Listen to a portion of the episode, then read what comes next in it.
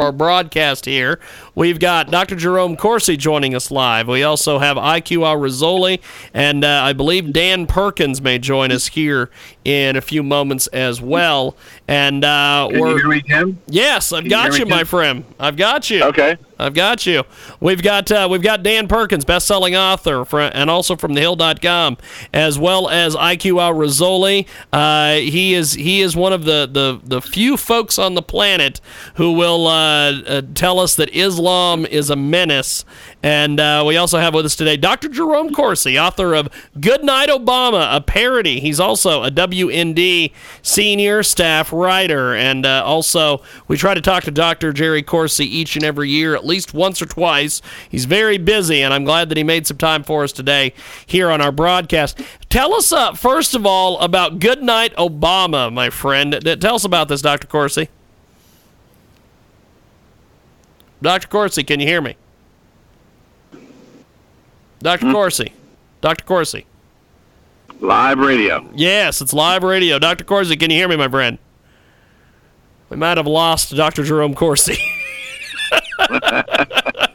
well, well, we'll see if we can get him back in here. Um, um, Dan, uh, give us your sir. thoughts. Uh, give us your thoughts yesterday on this uh, situation that took place um, out there in uh, in in Britain with this uh, with this truck.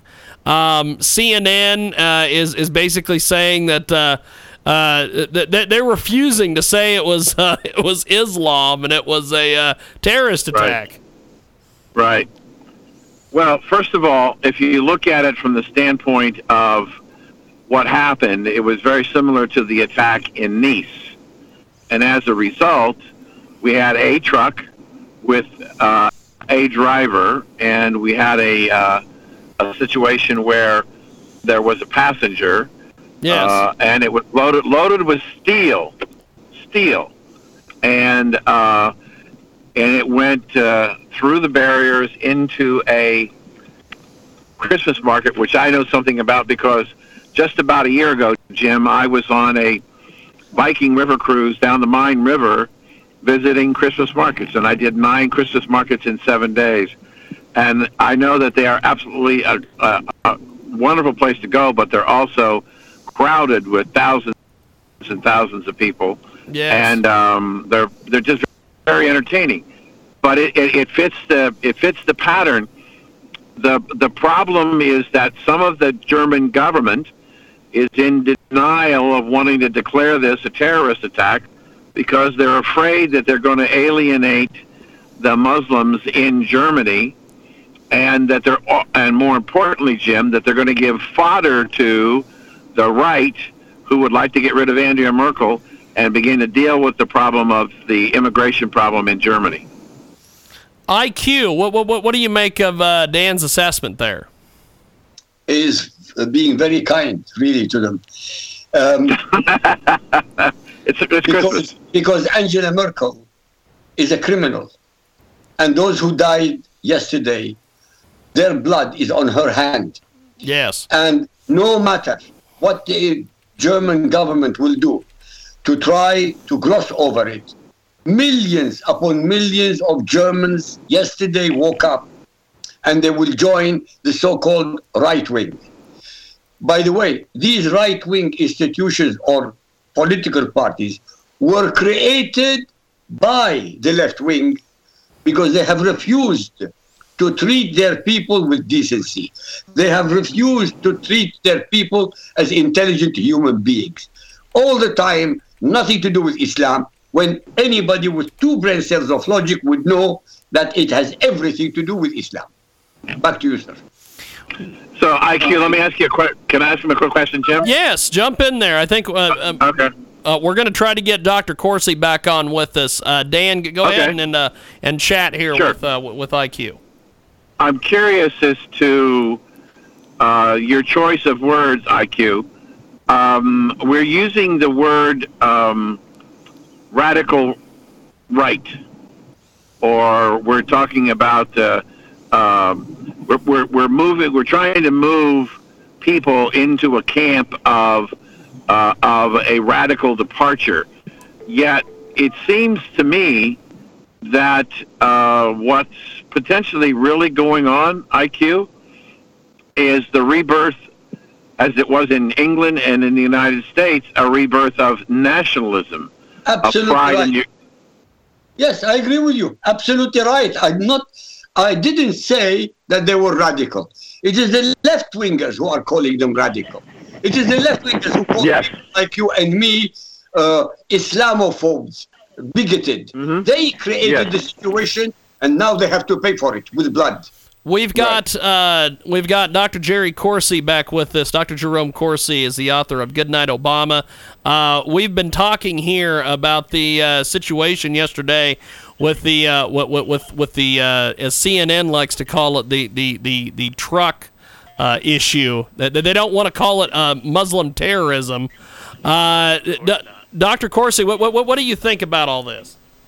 Well, I mean, obviously, it is Muslim, you know, terrorism, and it, and be politically correct about it doesn't solve the problem. I, I would think CNN would have got the point with Donald Trump winning the election that the American people were really tired of this political correctness. Yes. Um, and I think the EU has the same problem. I mean, you've got um, Merkel heading Germany, who does not seem to understand that the the issue is radical Islamic terrorism and bringing hundreds of thousands of uh, Muslims from the Middle East into Germany uh, without any vetting to determine if they're going to be radicalized or are radicalized Yeah. only invites the kinds of terrorism and other problems Germany and the rest of the EU are having. And I think the American people don't want it here.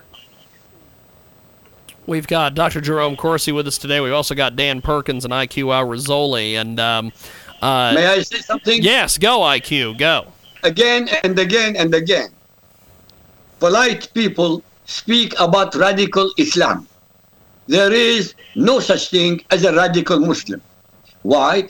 Because you are a Muslim. And when somebody is a Muslim, he cannot be radical, he can't be, he cannot be extremist, and he cannot be moderate. There are no shades in Islam. So using the word radical Islam as if there are non-radical Muslim Islam is wrong. They don't exist. It's a figment of the imagination of the West. And I dare anybody listening to prove anything I say wrong. So far, nobody has been able to do that. there are no shades in Islam, ladies and gentlemen. Either you are a Muslim and you obey the Quran, or you are not a Muslim. There are no differences in Islam, no shades. Now, Back to doc, you, Dr. Corsi, what, what what do you make of uh, of IQ's assessment there? I know that you've done a lot on this subject of uh, of Islam, and uh, you've also got this uh, th- this this brand new book out, "Goodnight Obama," a parody, which we're going to talk about here in just a few seconds. But uh, follow up there on IQ's point there, Dr. Corsi.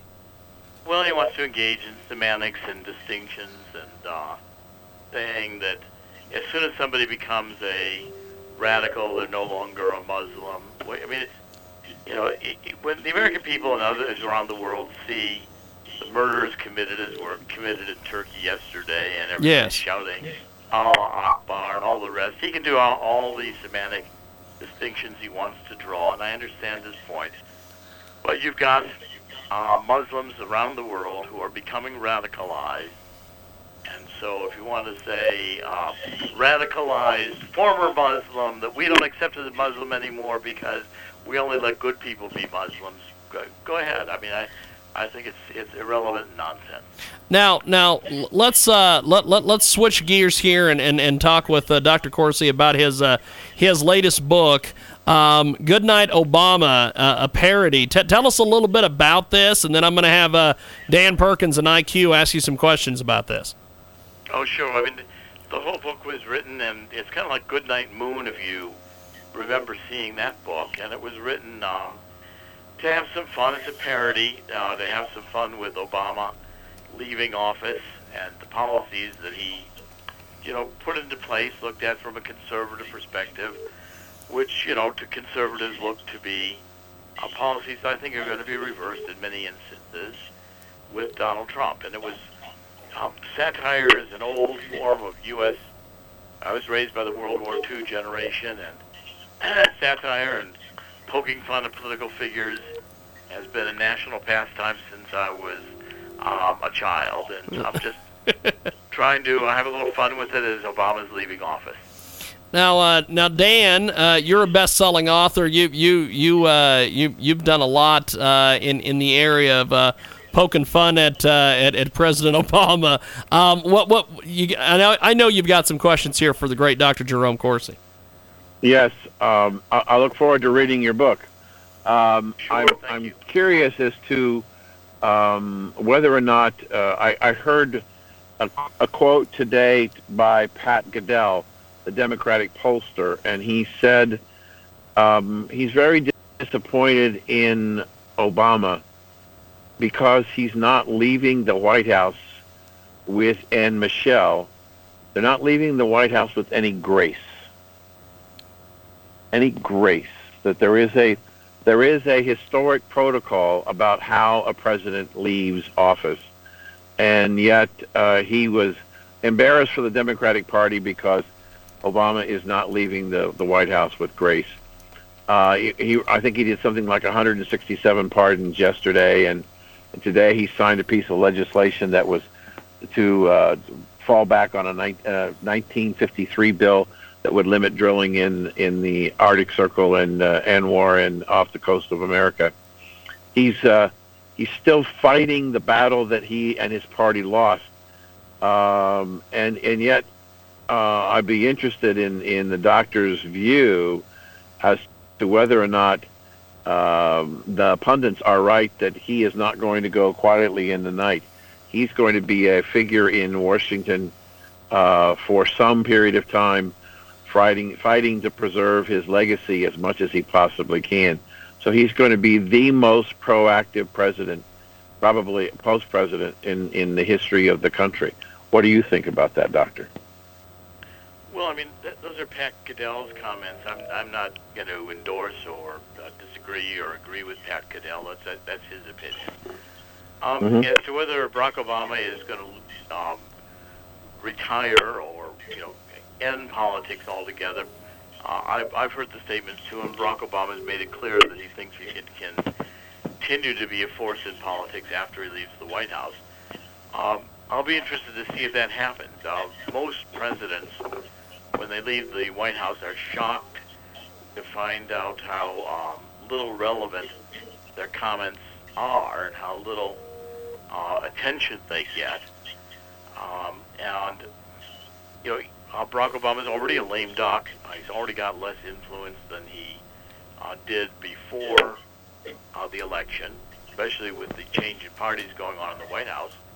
And uh, I think his, his influence is going to diminish whether he likes it or not. And the Democratic Party, I think, will very quickly be reorganizing, and you're going to find new leadership emerging within the Democratic Party that will not necessarily welcome Barack Obama to be a continuing spokesperson. So, you know, it, the status changes on January 20th when President-elect Trump is sworn into office, and that's a reality Barack Obama is going to have to face, just like all other outgoing presidents have had to face it. It won't be immediately apparent to him until the moment he's out.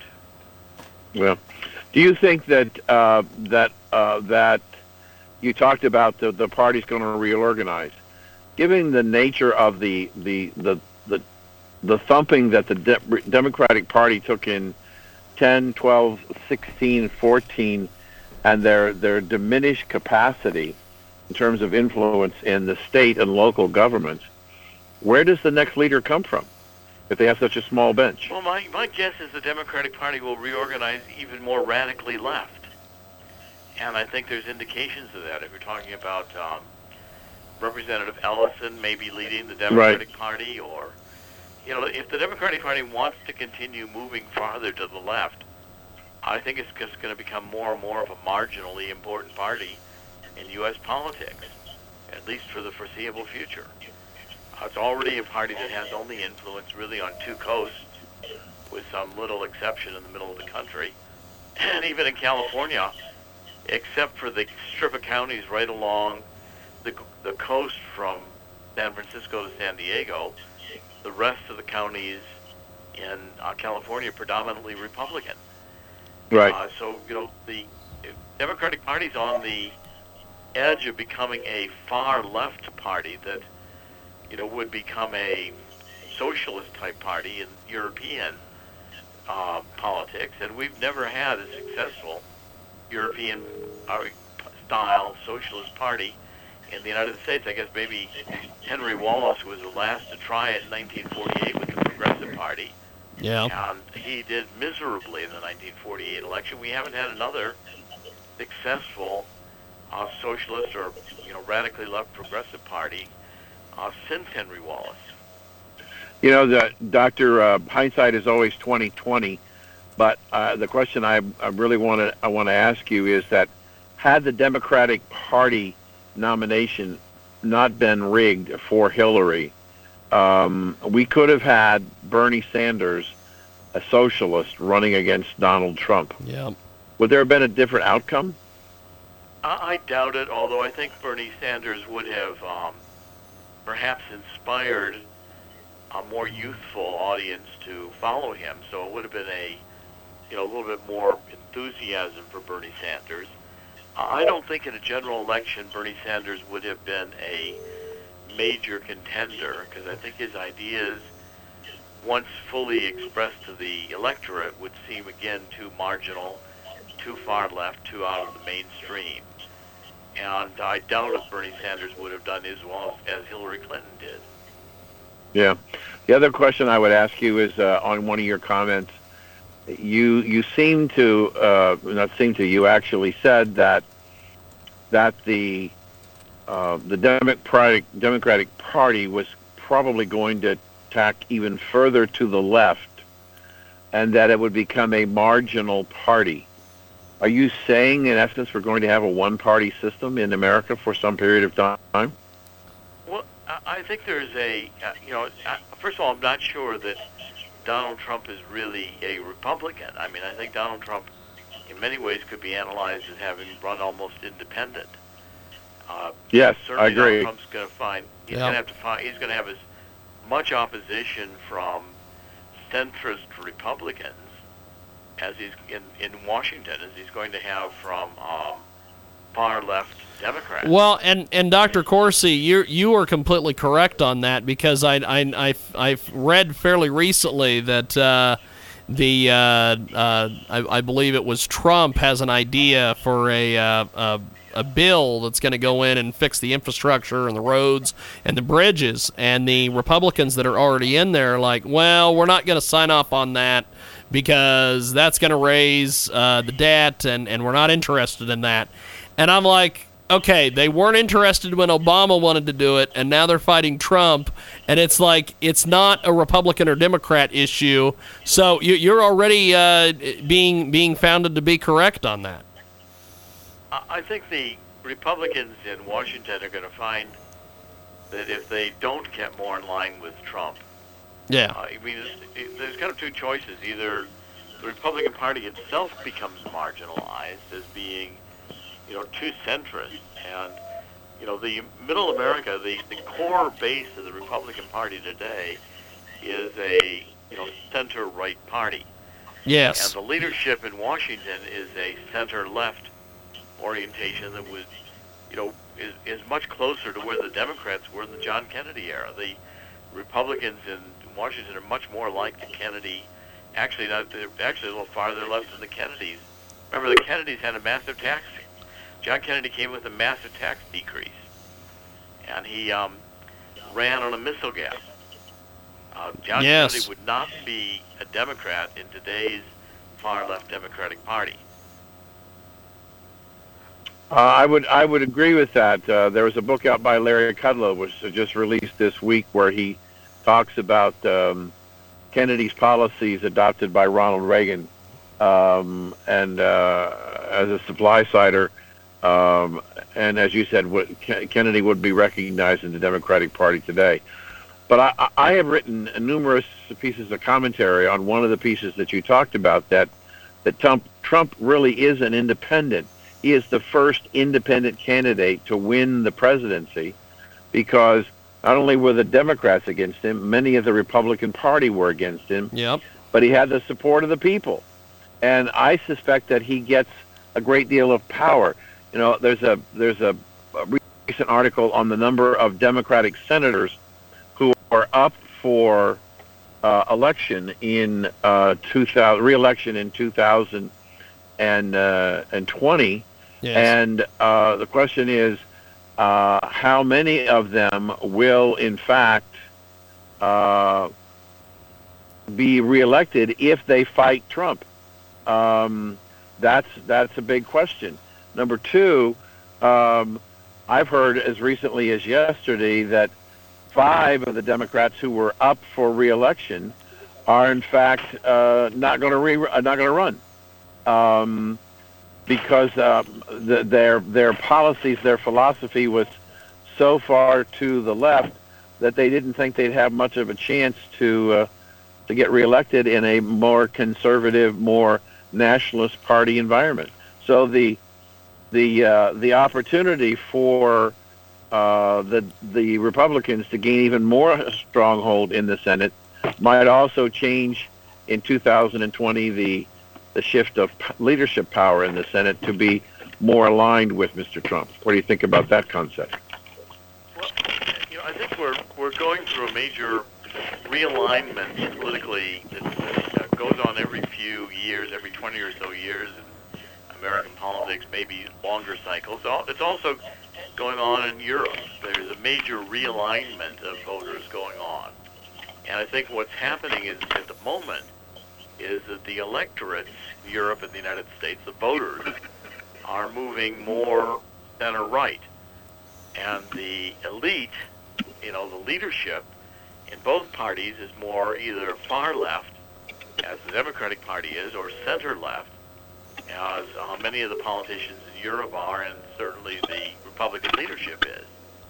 Now, you know, uh, you're going to find Democrats who are going to vote for and with Trump in Congress because they're going to realize they have to in order to save their seats. And you're going to mm-hmm. find Republicans who will oppose Trump because yeah. ideologically they're more close to the uh, to the Democrats in terms of the way they view big government. So, but the as I see it, uh, I think the major issues in the next few years are going to be. I don't think the euro is necessarily secure to survive. I don't think the EU is assured to survive. I don't think globalism and open borders and these free trade agreements. I think these have all suffered a major setback, and they will not be re- easily uh, reestablished when the electorate is moving center right. I, I, I absolutely agree with you. I, I, again, I've, I've written similar similar thoughts. I would I would ask you a, another question. Um, this this reaction of what took place in in Britain and in the United States and maybe in Germany, maybe in Italy. Uh, I, I think it is the uh, it is the end of um, political correctness or a tremendous decline in the effect of political correctness and the elite uh, situation. I mean, we had a we had a perfect situation in our country. Uh, you may have seen this video prepared by Martin Sheen and a bunch of out of work actors who are trying to convince the electors to not to vote for for Donald Trump. And they they talked about uh, how the Constitution says that there's a fitness requirement, and and they were all wrong. The the Constitution doesn't have anything that they were saying, but the reaction was that here is the elites trying to tell us what we need to do again. We're not smart enough to figure this out. We have to follow their lead. And I think that that was the start of, of what happened in England is that when you listen, I listened to the returns, and I said on Jim's show, I closed my eyes and just listened to the words that were being used to report what was going on in the vote in England and what you were hearing was some of the same words that you heard in the United States in the Republican primaries. Yep. The, the, British people were were sick and tired of uh, bureaucrats in Brussels telling them how they were going to live their lives, what laws that they had to change to comply with the EU, and they just basically got had enough of the elites and the bureaucrats trying to run their lives and I think that spilled over to the United States. It spilled over to Italy. It most likely will spill out all over Europe. including Germany, and the, the the Reformation that you're talking about, I believe, is going to be in a right centrist mode, and political correctness is going to disappear. You know, I, I also agree. I mean, look, you know, the the left, the far left, the you know this kind of Saul Alinsky, Bill Ayers left, and just take an issue. I mean, the whole LGBT issue. Um, Yeah. I don't think most Americans have any intention to discriminate against uh, anyone. Certainly not LGBT. As long as LGBT don't require that I become gay, I don't care what they do. yes. And, you know, and so secondly, when it gets down to the discussion is that we're talking about transvestites in the military or sex changes in the military or, you know, you know, unisex bathrooms for elementary school children. I think most people think the the left has gone off its wheels. It's, it's gone off the edge of the cliff. And it's, and its political correctness and its ideological uh, purity, the left has taken positions which to the average person appears like they're, you know, walking around the field bumping their heads into trees. Well, I I understand that. I, I and I agree with you. I, I do think that that um, for the last eight years, we have been dealing with the the government and the leadership of the the, the government, the president and and many people in Congress have been dealing and making decisions based on the minority. And it was interesting to watch on election night how they created this new racial slur in the news media called white non-college educated people. Like all of a sudden, if you weren't college educated and you were white, you were not worth anything.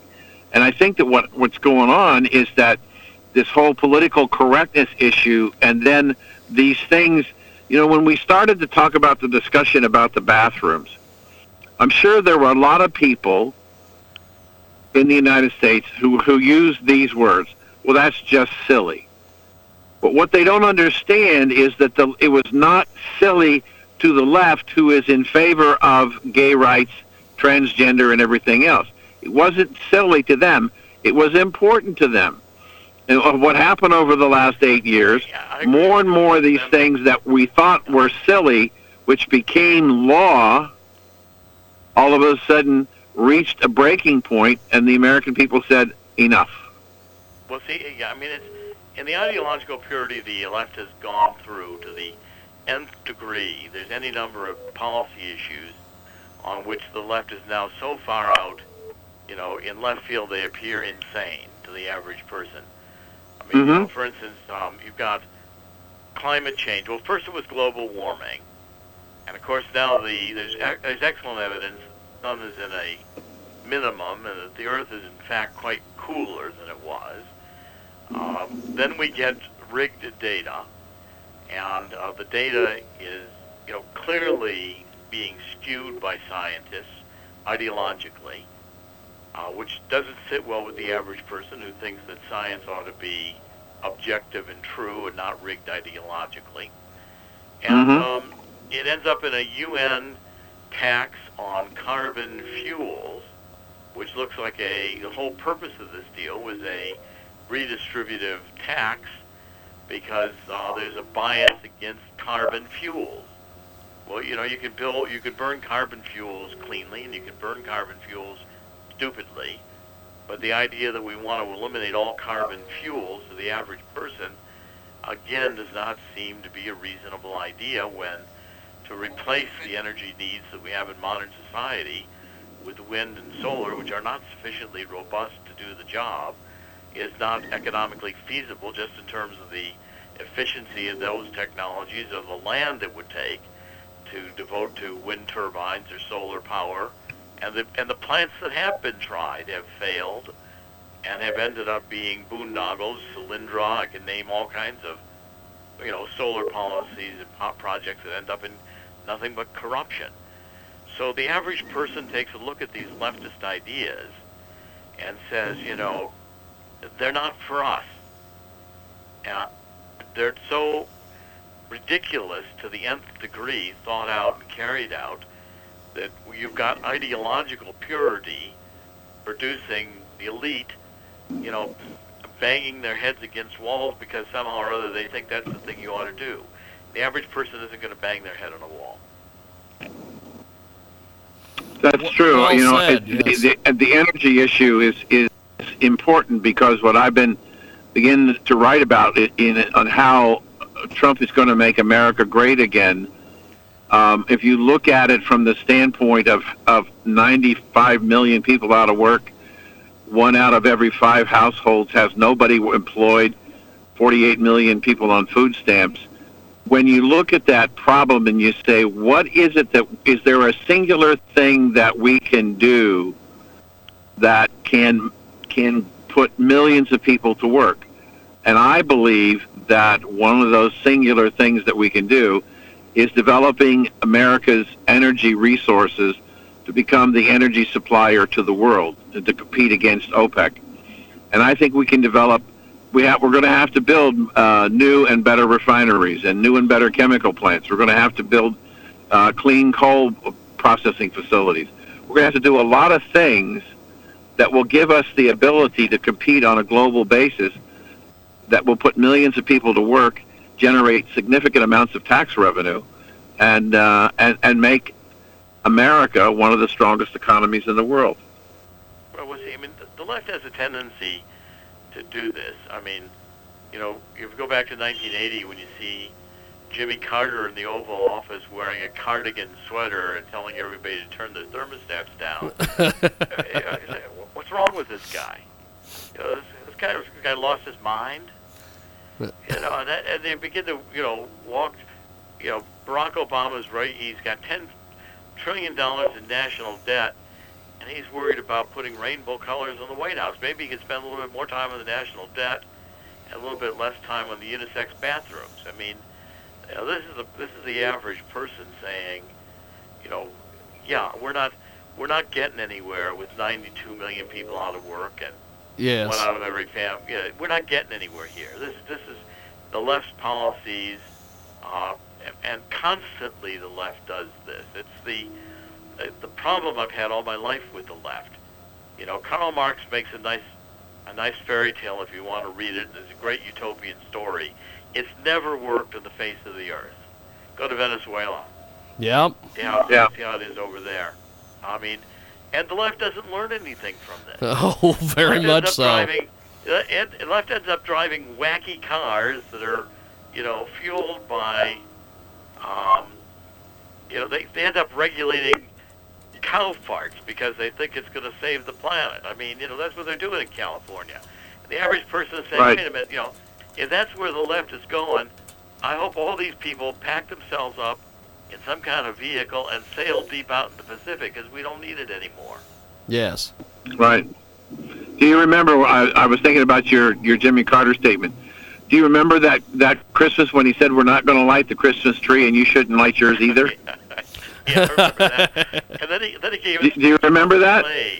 I, I remember that. I, I was old enough. To, I was a, an adult when that was happening. He And America's and America's best years are, are behind it. Yeah, they were, uh, malaise speech, the malaise speech. I love that one. And then of course he Right, gets out of the right. canoe. He gets out of the canoe and he gets attacked by a, you know, a rabid beaver. He doesn't know what to do with it. He hits it with a paddle. But the guy was like, Right. was whacked. The guy was a peanut farmer. He didn't belong in major politics. He's not a major thinker. And the problem is, you go to California and look at some of the laws they've got, where you can't arrest people even if they break into your home Yep. you know, where you, you know, where you've got a situation where illegal immigrants are getting driver's license and voting, uh, where you've got taxes that are through the roof, where you've got regulations on energy that make no sense whatsoever, and, and the Yes. state is getting to be unlivable. You know, and, and, and, and you know, the rest of America is going to say, look, we don't want to support California anymore, and we don't want to follow California's ideas anymore. You know, you know that it's and and that's the problem with the far left right now, and it's the problem the far left is experiencing worldwide, and uh, it has not yet woken up to the fact that uh, the fundamental base of America and, and the world are not going to go happily off into godless socialist globalism, singing "Kumbaya." We've got Dan Perkins with us today. We also have best-selling author Dr. Jerome Corsi. He has a uh, tremendous, tremendous uh, new book out called "Good Night Obama." It's a uh, parody of. Uh, uh, basically, you get a chance to say goodnight to Obama in a very special way. Um, former President Obama in his nightcap and his PJs, as he says goodnight to America. And um, Dr. Corsi, there, there's uh, what what do you think of the effect that Obama? Is, how do you think the history books is going to look at uh, the president uh, several you know se- several years down the line uh, as as they write the history books? What, what what do you think about it?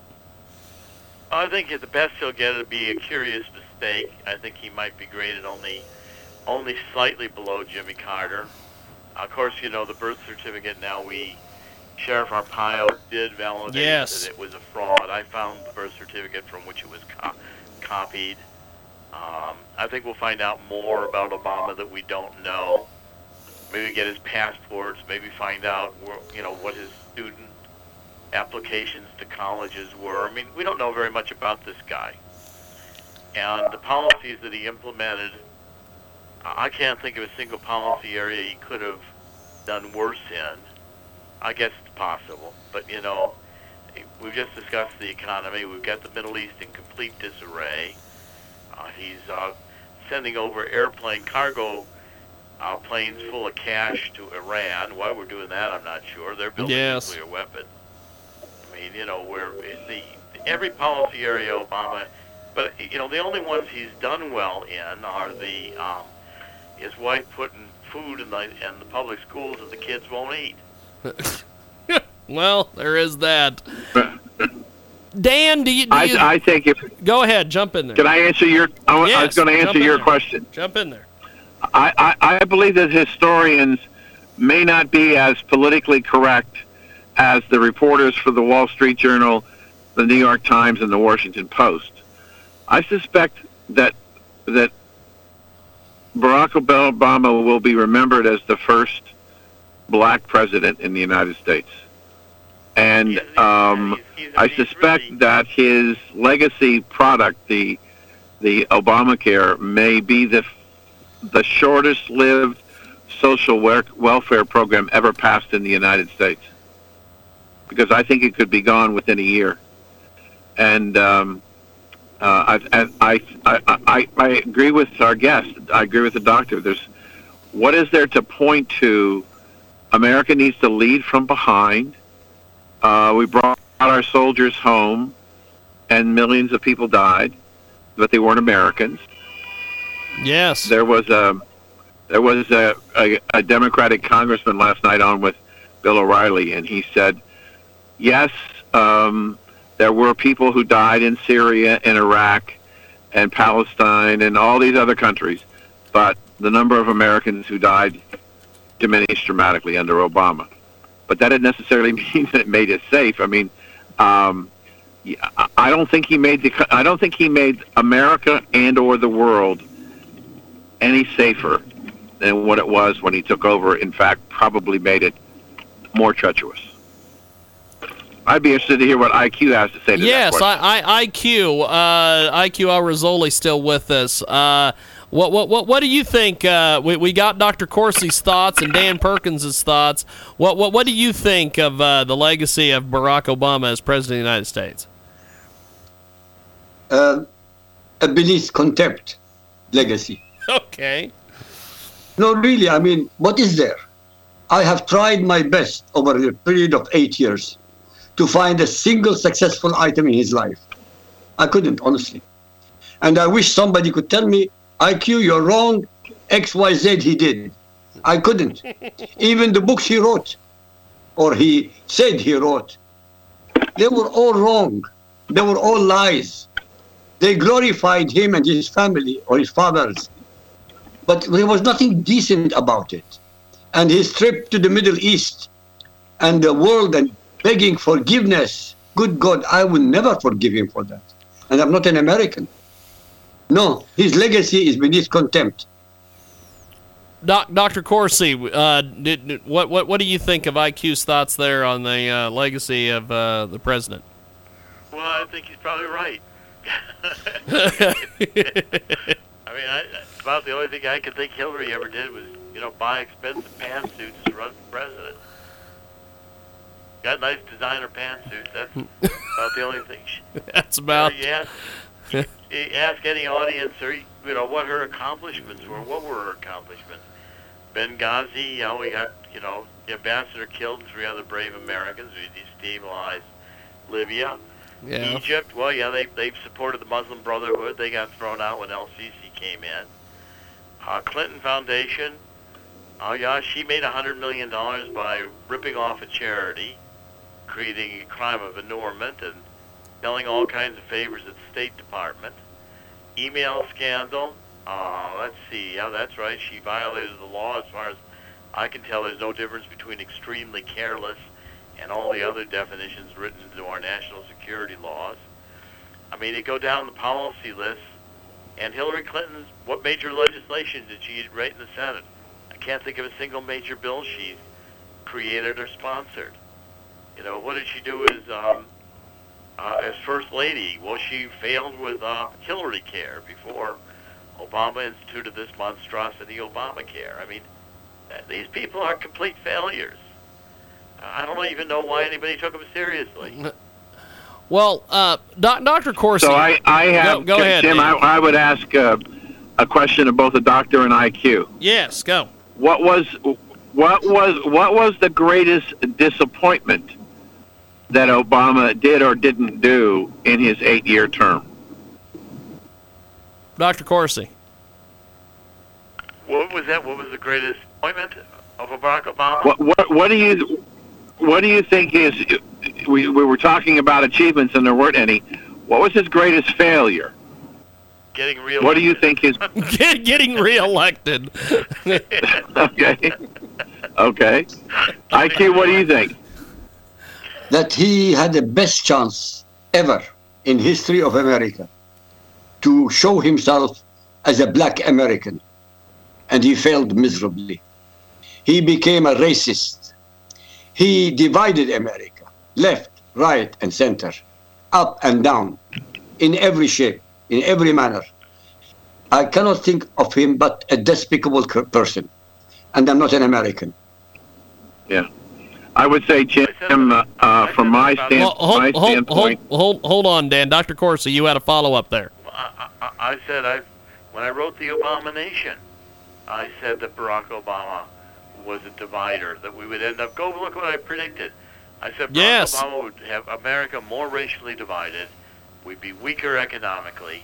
We'd have a less strong military position in the world, and uh, we would be less respected as a nation internationally. That he would be a worse president than Jimmy Carter. I predicted that when I wrote the Obama Nation in 2008 before he was elected. It's it's absolutely absolutely amazing. Dan, what what what were you saying there? I for, I hated. I, I was going to say that m- m- my my greatest disappointment of Barack Obama uh, is pretty straightforward. How does the president of the United States, who is from Chicago, do nothing about the slaughter of black people in the inner city in Chicago for eight years in a row? Because he doesn't give a damn. that's that's correct. that, that, thank you, Dr. Corsi. That, that's the best answer I've heard so far. That's a pretty pretty straight answer there. Yes. I, I, I just, I, I, it is amazing to me. Uh, I would, I would ask uh, uh, the the good doctor something that I've been thinking a lot about and and contemplating writing about. I I think that the biggest challenge for Mr. Trump as president is not going to be uh, the wall. It's not going to be immigration. It's not going to get the money for uh, infrastructure. I, I think the biggest challenge for Donald Trump is dealing with the 375 sanctuary cities in the United States. Well, it's, I I don't think that's going to be as much a problem as maybe you do because it's a very good way to deal with uh, sanctuary cities. You just cut off their money. yeah. Yeah. That that. And- But do you I'd be happy believe? Do you? I'd be Do you? But uh, do you believe that the the liberals, the uber liberals who are running these cities, will capitulate on that, or or will it I take a revolt I- of the people I- in the cities who are not getting the essential services to throw them out? Go ahead, I Doctor couldn't care. I couldn't care less.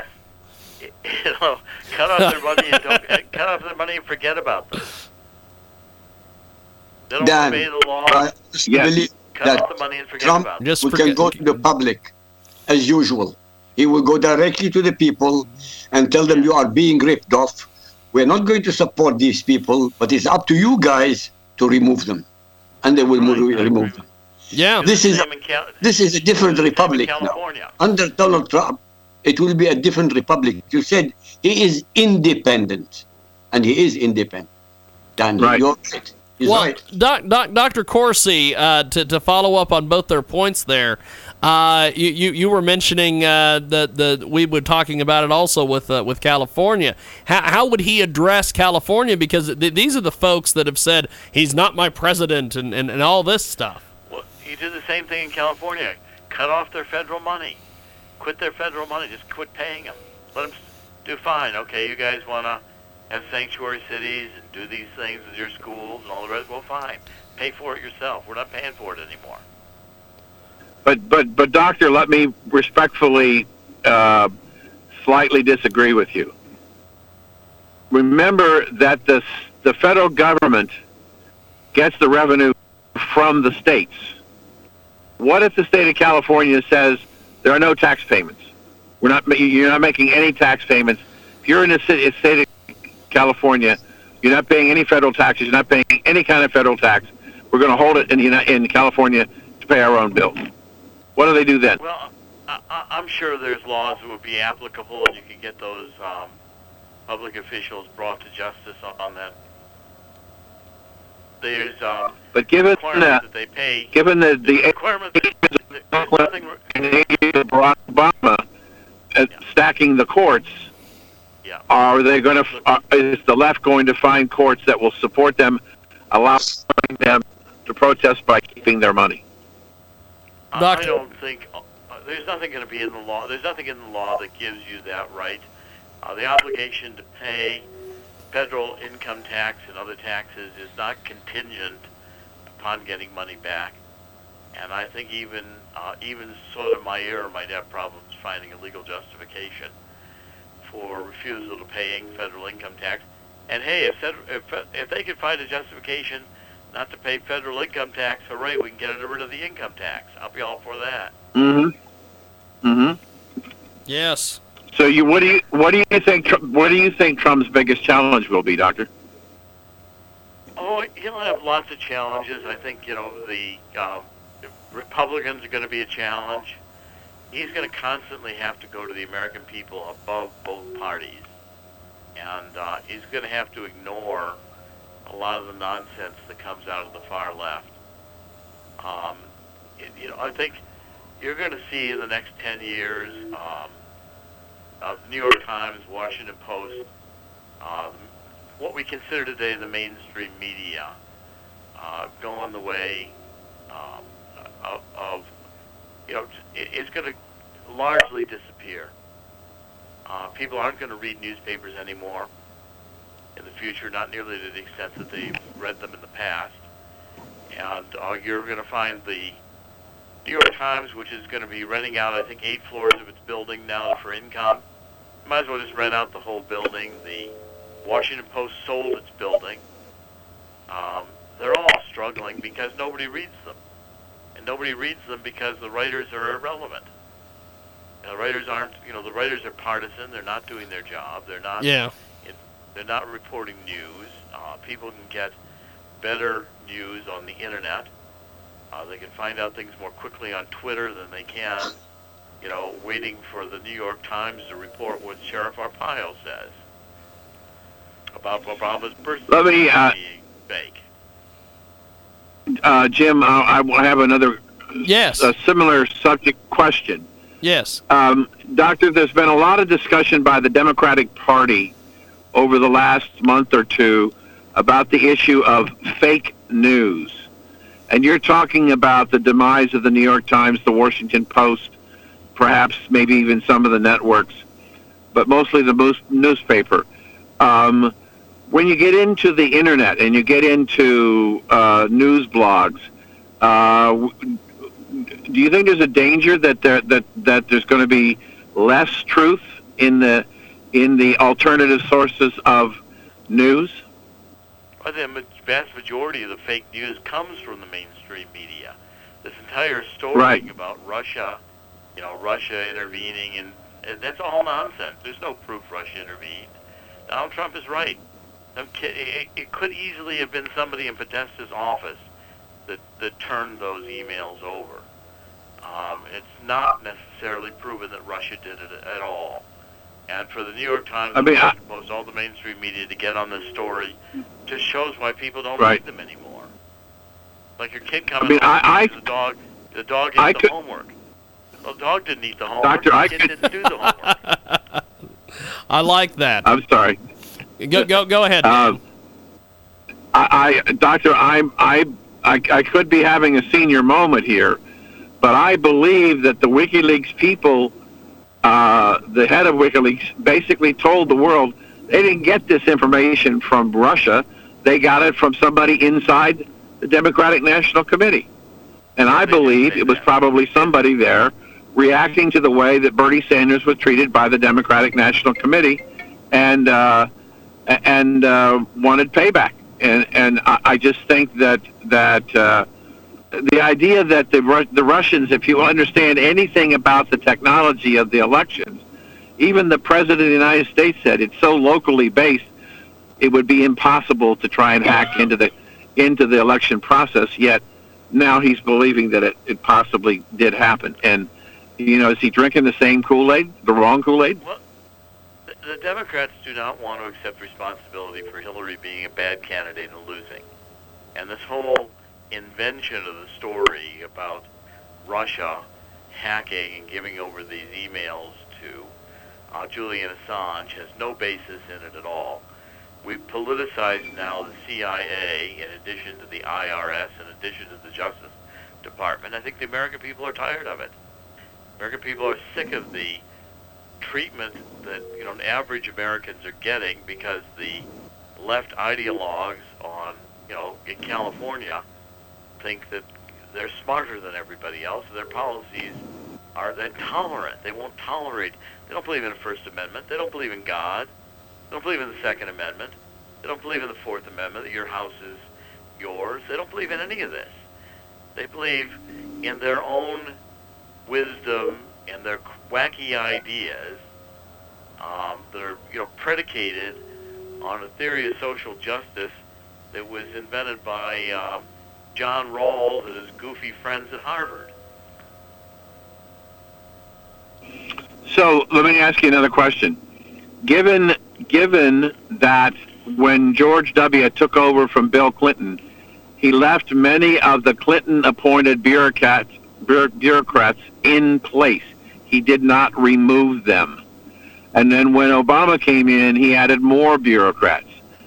How big is the bureaucratic problem going to be a challenge to Trump in order to drain the swamp? Well, my, my answer to that is my favorite appointment so far has been Rick Perry to head energy. I love the idea of appointing a guy to head a department when he ran in 2012 saying he was going to eliminate the department, and then he forgot which one it was when he was asked during the debate. I like it. Your boss wants to eliminate your department. Can't he remember who you are? I agree with that. I, I, I do remember that, and I, and I I think that there was a an agreement between Trump and Perry that Trump wants him to go in and eliminate the Department of Energy. He wants him to tear it down, and mean, Perry said, I'm, "I'll do that for you." And, you know, they put out a questionnaire, want to know ideologically where everybody is in the department. Department refused to answer the questionnaire. Insubordination. Right. Uh, I'd, Right. I'd say, look, we, you guys want to be the EPA? Fine. We're really located in the EPA. Tomorrow you report to Nome, Alaska. EPA is going to run out of Nome, Alaska. You still have all your jobs. We hope you like it up there. A little cold. Maybe you could regulate the environment. That's awesome. That's fantastic. I, I, I agree. love I that. agree. I love that, Dr. Corsi. Uh, we've got IQ Al Rassooli with us today. We've also got Dr. Jerome Corsi as our special guest. Also, Dan Perkins. Uh, we want to send out our um, heartfelt well wishes to uh, Mr. Don Mazzella. He is our he is our third wheel here on our broadcast. He had some uh, surgery recently, and uh, he's he's recovering. So uh, this week, Dan and IQ have been nice enough to step in and fill uh, Don's spot. Um, Dr. Corsi, as we go, um, one one final question I have to ask to you, and then I'm going to have everybody else ask one final question. But my final question, Dr. Jerome Corsi, is what what do you think's on the horizon between now and the inauguration of President-elect Trump? Well, I think Trump is going to, you know, continue to work to put his team together, and I think he'll continue to comment on events. Um, the thing we've got to see is how we're going to get through this holiday season without more, um, uh, you know, violence in Europe, because the, um, you know, this is the season of infidels that the radical Islamic terrorists don't like, and they, you know, if we have more trucks being driven through Christmas markets and things of that nature going on. Uh, that's going to be number one, I think, on the agenda. Uh, otherwise, I suspect that unless there's some unforetold or unexpected events like that, that Obama, you know, that Obama is going to pack up and get out, and um, uh, Trump is getting ready to, to pack up and get in, and he'll be bringing a new team with him. Uh, there's a lot of work to do yet in putting that team together. and I think Trump's going to be very busy the next 30 days, making his final appointments and setting his initial strategy. But I expect there will be change, and um, it's going to be very interesting. Dan Perkins, uh, what, what what's what, what what's your final uh, comment or reaction or question for our guest, and then we'll let IQ finish things up, and then we'll get everybody's plugs in and get out of here for today. Go ahead, Dan. I one subject we did not touch on today, which I think might have some significance. Um, Doctor, what do you think the significance is of the assassination of the Russian ambassador by the uh, by the terrorist? Well, I think clearly there's concern uh, among the radical Islamic forces that Russia and Turkey are getting too close together, and um, the this is going to be a concern. Russia and Turkey uh, get ideologically close, uh, I think it means that there will be a, a crackdown on radical Islam throughout the Middle East, and uh, what we're seeing in Aleppo will just be the beginning of what Russia will want to do. Um, I expect we're going to see continued upsets and, and disruption coming out of um, Turkey, and I expect that the you know Obama administration didn't help. I think Trump is going to take a more active role with Turkey, and I expect to see Turkey, the United States, and Russia have efforts to work together in the Middle East. Uh, and I think it could be historic, and I think it could actually uh, produce a positive result. Thank you for your insight. Yes, I, IQ. Do you have any uh, final comments or questions for uh, for no, the great doctor? no questions. I just want to say that, God willing, 2017 will see the most incredible upheaval in Europe, an upheaval similar to the upheaval in America under Trump. I would agree with that. I think that's coming. I think Merkel's time is uh, limited.